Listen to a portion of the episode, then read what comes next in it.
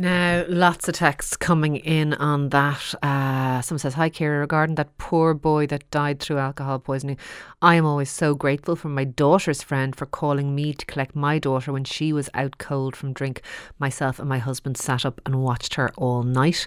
Someone else says, There should be an addiction warning on alcohol drink here. Warning, alcohol is addictive. That's what we need.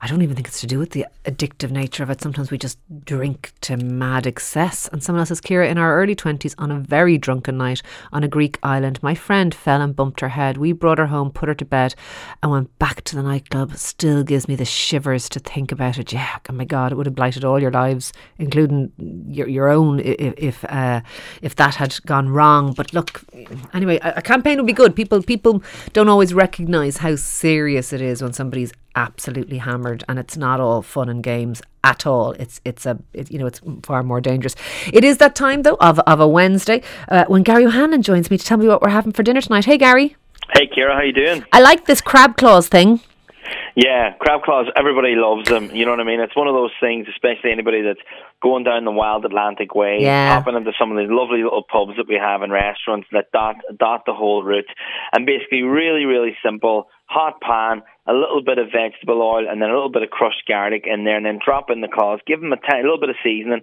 tiny little bit of a toss in the oil, and then I deglaze with a little bit of white wine, a dry white wine. Do ya? And then once, yeah, once the wine kind of just bubbles down a little bit, then add in a couple of little cubes of butter, Yes. and just keep pushing it over and back. The juice of about half a lemon, and then hit it with a little small handful of. I say a handful, but a couple of little pinches of chopped chives, and just um, as as you keep tossing the butter in that wine, it emulsifies and thickens the sauce a little bit, and then that's beautiful with a little bit of a like a Guinness bread or a, or a soda bread or a sourdough, Oh, even you know whatever you want.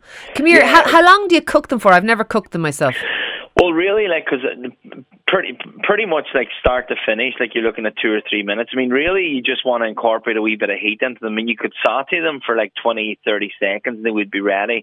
But obviously, just to get the sauce working, Yeah. you can give them a, a little seal for 20, 30 seconds, lift them out a bit, deglaze your pan, and then finish your sauce, and then They're the- drop them back in for the last they're the 10 kind i'm going to expose myself here but they're the kind of eating i enjoy. They're sensuous they kind of it's like like Nigella Lawson eating do you know it's, you're dribbling it's you're eating with your hands it's all buttery and messy. I actually quite like eating like that. I, I, I do. Too. Um, I love like anything that requires like you know like like the likes of wings. And, Yeah, and me too. This type of stuff. I love eating with my fingers and my hands because suppose you're probably tasting, tasting, tasting. While it's I kind of all the natural old way we probably did when we were like in tribes or something Yes, yes, we were never born to be using knives and forks No. anyway. So I suppose like it's a lovely way, and I think you're just closer to the food, and it really Yeah, just brings yum. that sense of just relax. come here very very last point the wonderful Catherine Fulvio up for an Emmy Yeah, I'm glad this is one that you went for. I, I love Catherine. Me Fulvio. too. She, Love she's her. amazing. She's a national treasure, and she's been nominated for a daytime Emmy, Emmy for her program, A Taste of Ireland, that aired over in the states.